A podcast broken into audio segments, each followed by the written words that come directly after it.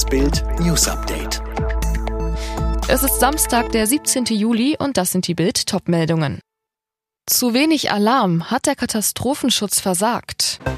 Drama auf Bundesstraße B265 in Erftstadt. Forderungen nach raschen Hilfen des Bundes für Unwettergebiete mehren sich.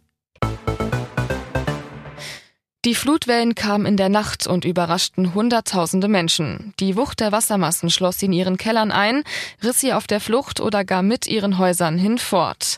Mehr als 100 Tote und unzählige Vermisste sind zu beklagen. Vorwarnungen, Sirenen, Lautsprecherdurchsagen gab es nach Bildinformationen oft nicht oder viel zu spät. Wie kann das sein in einem Land, das so stolz ist auf seinen Katastrophenschutz wie Deutschland?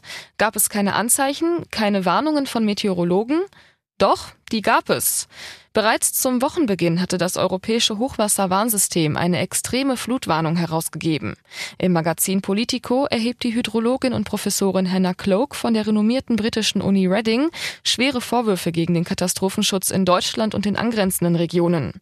Die hohen Todeszahlen seien ein erhebliches Versagen des Systems. Die Zahl der Unwettertoten in Rheinland-Pfalz und Nordrhein-Westfalen hat sich im Verlauf des Donnerstags nach Polizeiangaben auf mindestens 106 erhöht. In NRW starben mindestens 43 Menschen, in Rheinland-Pfalz mindestens 63. Am Freitag spitzte sich die Lage in Erftstadt-Blessem bei Köln dramatisch zu. Es werden mehrere Tote befürchtet. Landrat Frank Rock sagte, die Flut sei sehr schnell gekommen. Senken hätten binnen zehn Minuten unter Wasser gestanden. Eine Kreissprecherin sagte, es sei unklar, ob es alle Autofahrer noch rechtzeitig aus ihren Fahrzeugen schafften, als sie auf der B265 von den Wassermassen überrascht wurden. Sie seien teilweise in ihren Wagen eingeschlossen worden. Schnelle und unbürokratische Hilfe für die Menschen in den Hochwassergebieten. Das fordert unter anderem der Städte- und Gemeindebund. Dem Redaktionsnetzwerk Deutschland sagte Hauptgeschäftsführer Landsberg, die Bundesregierung sei jetzt gefordert, ein umfassendes Hilfspaket aufzulegen. Soldaten der Bundeswehr müssen sich gegen gewisse Krankheiten impfen lassen. Diese Pflicht will die Werbeauftragte der Bundesregierung Högel auch auf Corona anwenden. Wie die Funke-Zeitungen berichten, müssen sich Soldaten bisher nur gegen das Virus impfen lassen, wenn sie in den Einsatz gehen. Der Thüringer Landtag bleibt doch so wie er ist. Das haben die Regierungsparteien Linke und Grüne entschieden, quasi kurz vor knapp.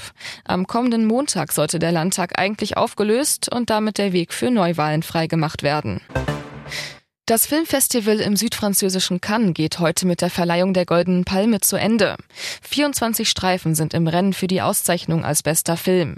Im vergangenen Jahr musste das Festival wegen der Corona-Pandemie ausfallen. Alle weiteren News und die neuesten Entwicklungen zu den Top-Themen gibt's jetzt und rund um die Uhr online auf Bild.de.